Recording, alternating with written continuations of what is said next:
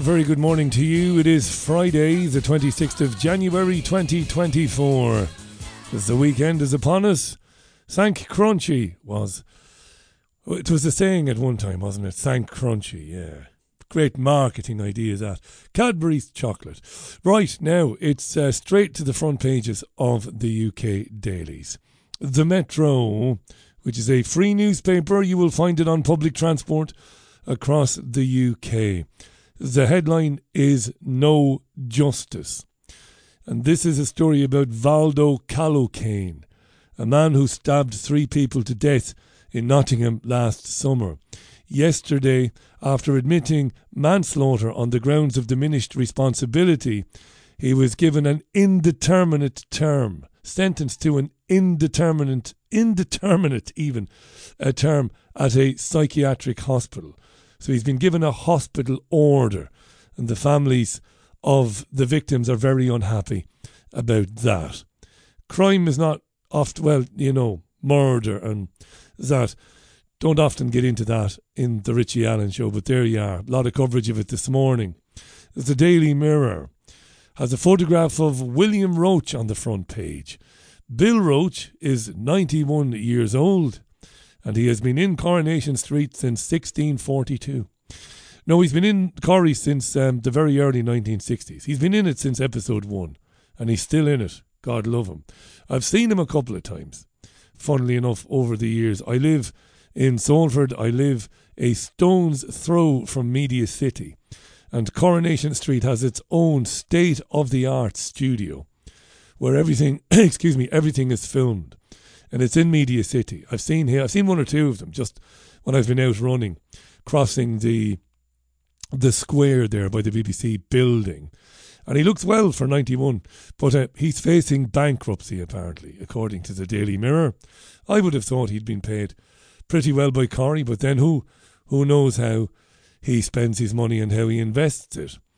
The Mirror, though, apart from a picture of uh, Bill Roach, they were failed, is the headlines, the same as the Metro. Grace Barnaby and Ian, uh, Grace O'Malley, Kumar, Barnaby, Webber, and Ian Coates were murdered by this man. Their families are very unhappy.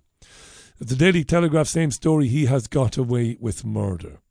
The Times, police chief has blood on his hands over stabbings, is the headline and that's uh, Emma Webber, the mother of Barnaby Webber. She's pictured speaking outside the court yesterday. They've criticised mental health services and the police for failing to detain this man, Valdo Calocane, who they say had been known to the police and mental health services for a long time, and that this guy had serious problems. So, by failing to deal with him, blood on their hands. Daily Express headline Hunt today's tax cuts are just the start. That's the headline.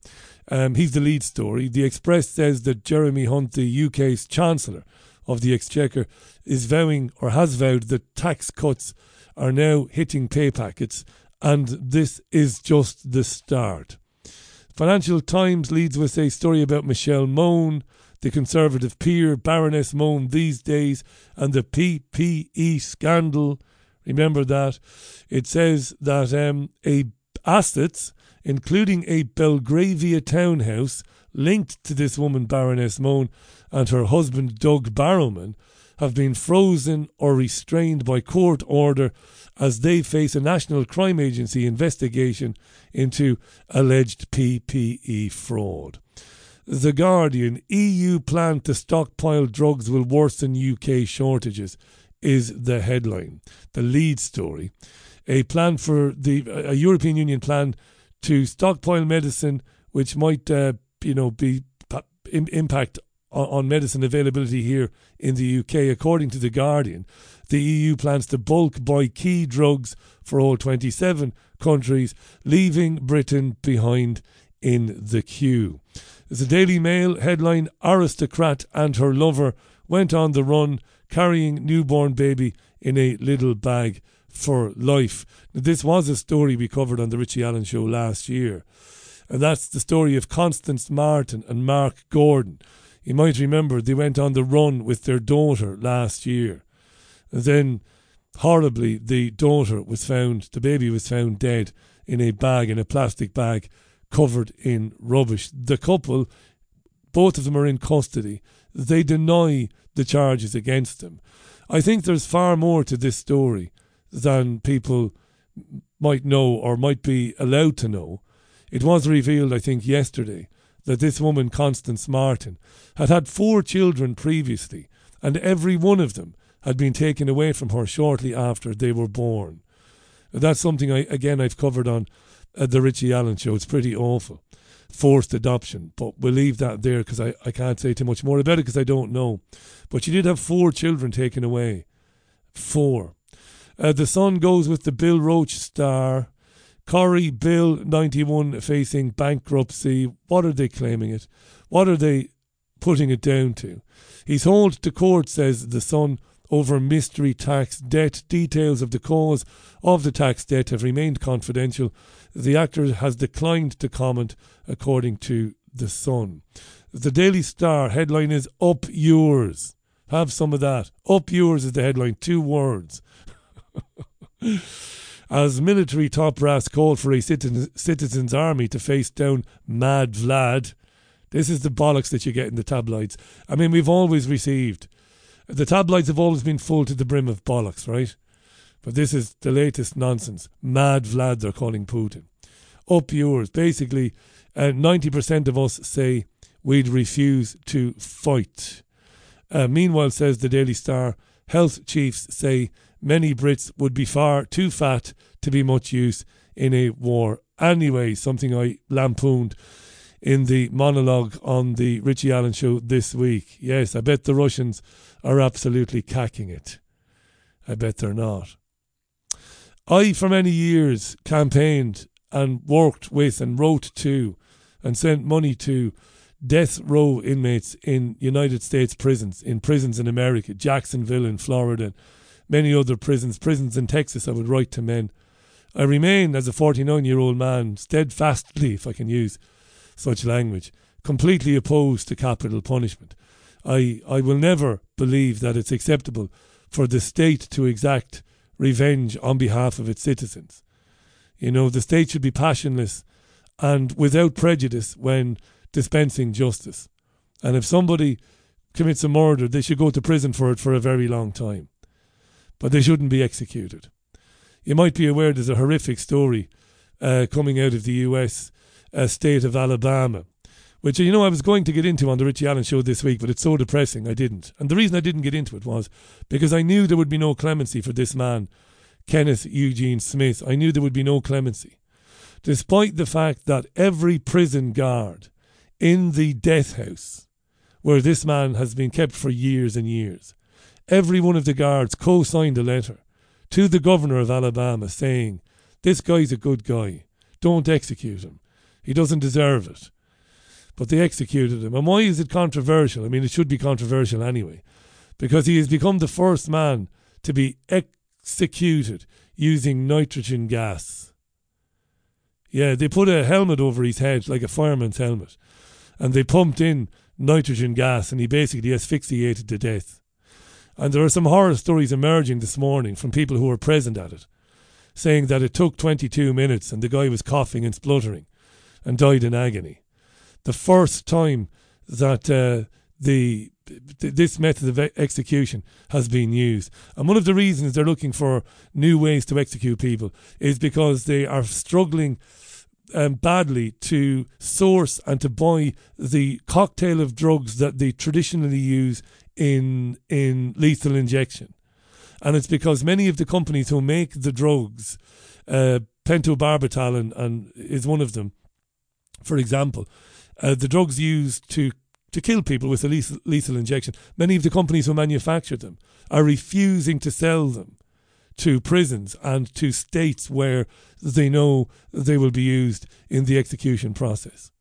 So they're looking for new and exotic ways. And in fact, some states have even used the electric chair in the last 12 to 18 months. And there's even talk of the gas chamber coming back. It is barbaric. It is fucking preposterous you know, that the state would do that, exacting retribution, revenge on somebody, whatever they did. It's outrageous. This man was um, executed using nitrogen gas. Apparently, it took ages to kill him, and it was horrendous. Apparently, and there's a number of stories this morning in the news. Sky is running one, the BBC is running one, saying that it was basically horror on earth to be there while this man was murdered by the state of Alabama. And I'll say no more about it because I've um, spent a lot of time over the years talking about it. You know, I'm asked all the time if somebody who you love dearly, Richie, was brutally murdered, what would you want to happen?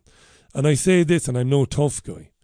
I think every, you know, red blooded man would want to grab or to get a hold of the person who did it and to deal with them your, yourself. That would be a natural, a natural um, reaction to it, a natural feeling.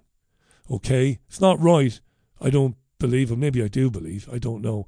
But you'd be inclined to try and get a hold of the guy or guys. But if you didn't and they were they were arrested, I wouldn't want the state to do that on, on my behalf. You know, hot blooded um, murder can be understood if not condoned. But cold blooded murder, which is what happened to this man last night in Alabama, is despicable. And it says a lot really about where humanity is that people actually call for it. And people would have celebrated it last night. Anyway, let's look inside the newspapers. The Times. Are you living in sin? That's not the headline, by the way. Uh, the headline is Fewer than half of adults are married or in civil partnership. The Office for National Statistics um, has revealed that for the first time ever, fewer than half of all adults are married or in a civil partnership.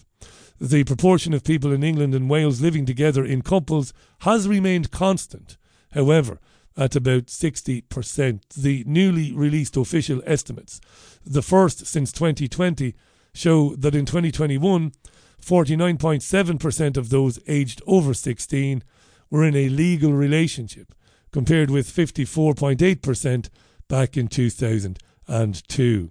By 2022, this had fallen further to 49.4%. The steady decline in marriage and civil partnerships has come despite the growth of same sex marriage since its legislation in 2013.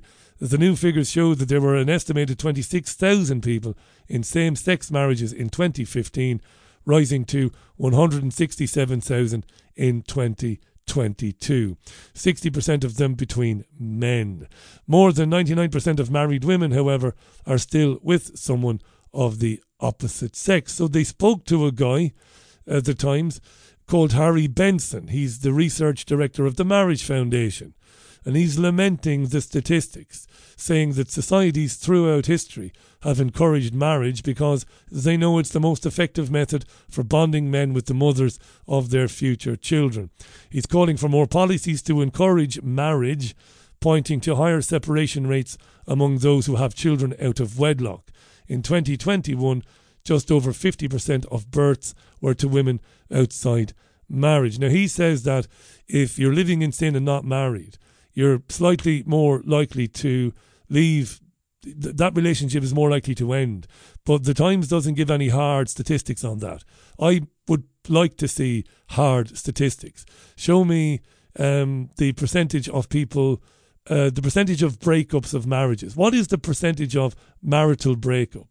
Of all the marriages that take place every year, what percentage fail? And then give me the same number for people who move in together and start a life together out of marriage, in out of wedlock, basically, and and how you know likely they are to stay together. I'd like to see that. He says the trend away from marriage is bad news for couples and bad news for children. Nearly half of all teenagers do not live with both natural parents, he says.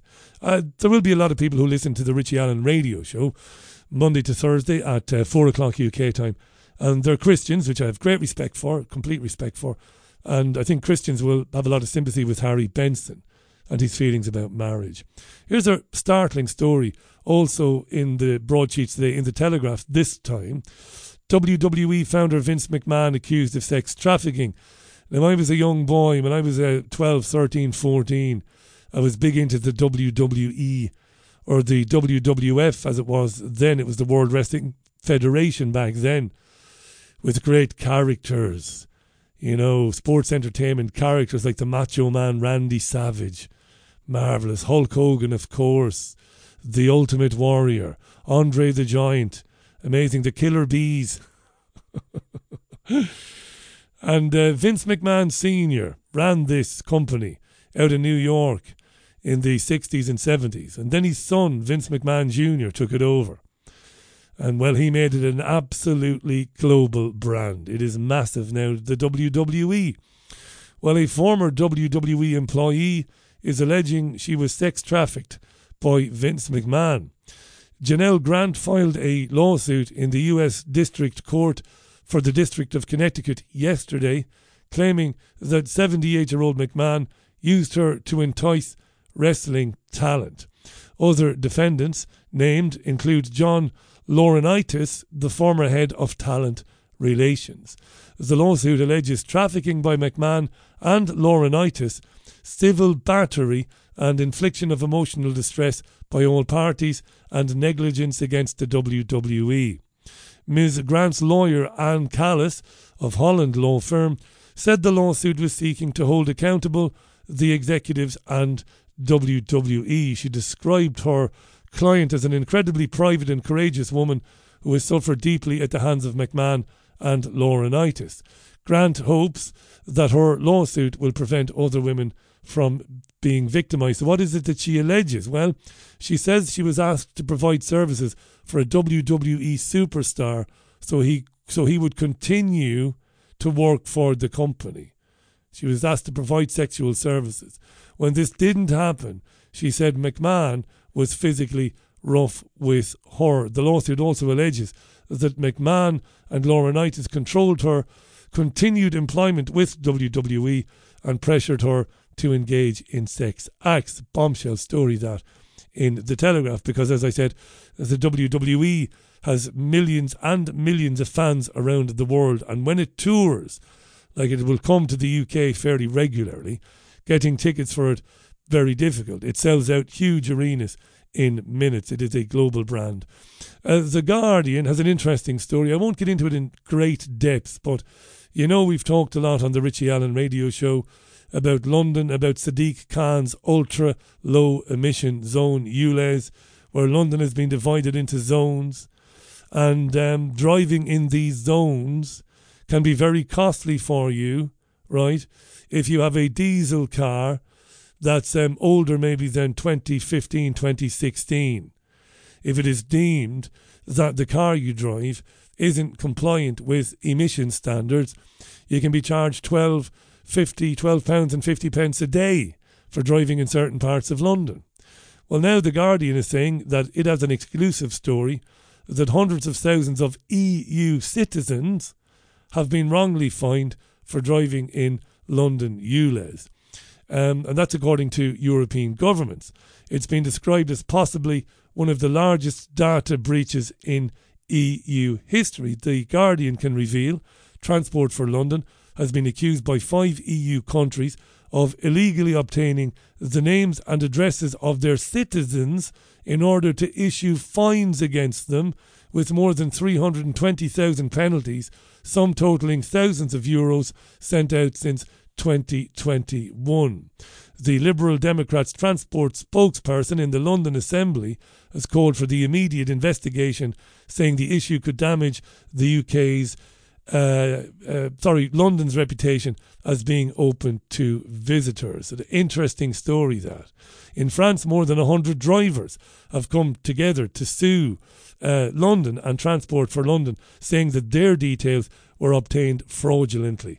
Dutch lorry drivers are taking legal action against Transport for London. Over £6.5 million worth of fines, they say, were issued unlawfully. Very interesting story there.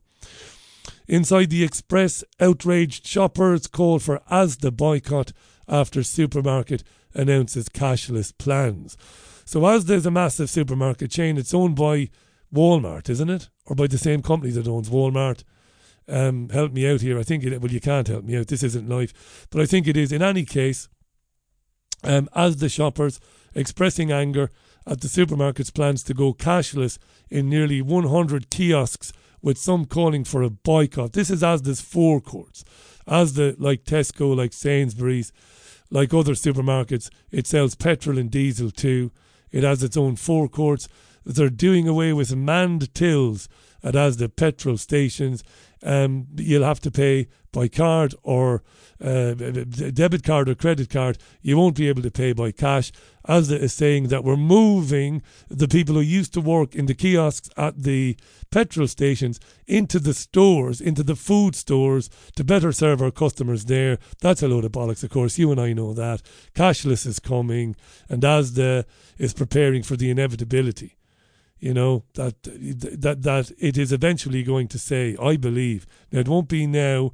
It might not be in 2025 it might not be in 2026 but maybe in 2027 maybe beyond these um, supermarket chains will say it uh, from now on in we're not carrying cash. We won't be able to give you change. You've got to use debit card credit card or use your phone to pay that would be my prediction. That's the Express. There is a horrible story in the Daily Mail about a man in Texas, a grandfather, a young grandfather, 61 year old man, called Harvey Eugene Murphy. Now, Harvey was no angel. In his 20s, he had a string of convictions for burglary, but never violent burglaries. He'd never carried weapons, and it seems that he changed the error of his ways. He saw the light and he he grew up and uh, he built a life for himself. Anyway, he was um, arrested, charged, and wrongfully convicted of armed burglary, sentenced to prison for it.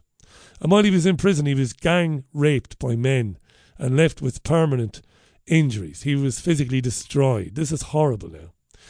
Turns out that he was wrongly ID'd using facial recognition technology.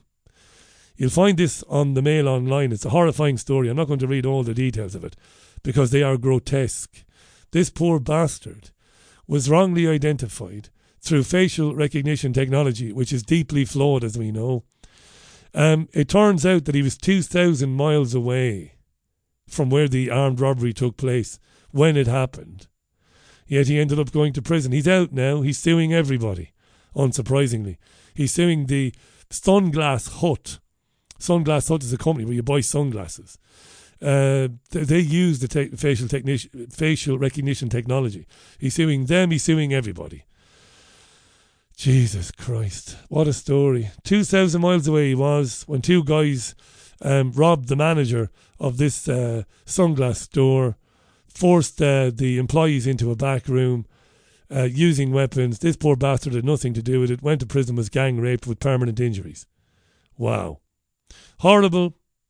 Telegraph new EU fingerprint scheme may cause 14 hour border queues. British holidaymakers might face may face 14 hour queues to enter Europe under new EU border checks. MPs have been briefed. It's been called an alarming briefing. Parliament was warned huge tailbacks could build up at Dover when Brussels introduces fingerprint and facial recognition checks for all visitors. The EU says it will finally introduce this. It's been heavily delayed. We talked about this over the last couple of years. This uh, new entry exit system.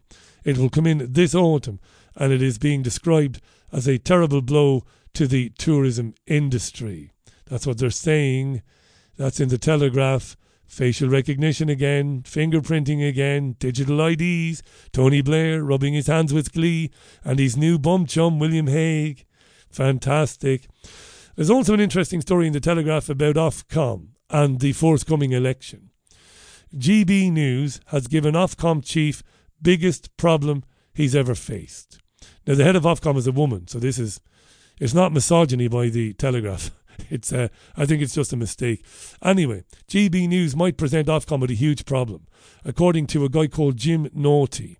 Jim Naughtie is a BBC Radio 4 presenter, and he says the emergence of partisan news channels in the UK was a very worrying development, and he compared this to Fox News, of course, which supports unashamedly supports Donald Trump. He says it's very worrying and that Ofcom is going to have to do something about it. It's never faced a situation like this before.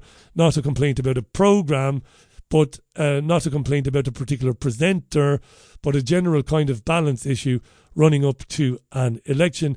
Um, I, of course, was speaking about this long before anybody else, talking about the the absolute vaudevillian, if I can say vaudevillian, uh, nature of news channels purporting to be news channel, channels, channels, let's say channels, TV channels, claiming to be news channels, um, giving jobs to serving MPs, putting MPs on evening news programs like Jacob Rees-Mogg, for example, like Nigel Farage, and could be here all day. David Lammy, right? Rachel Johnson. I could be again keep naming them. Different channels. It is preposterous, but it is here now.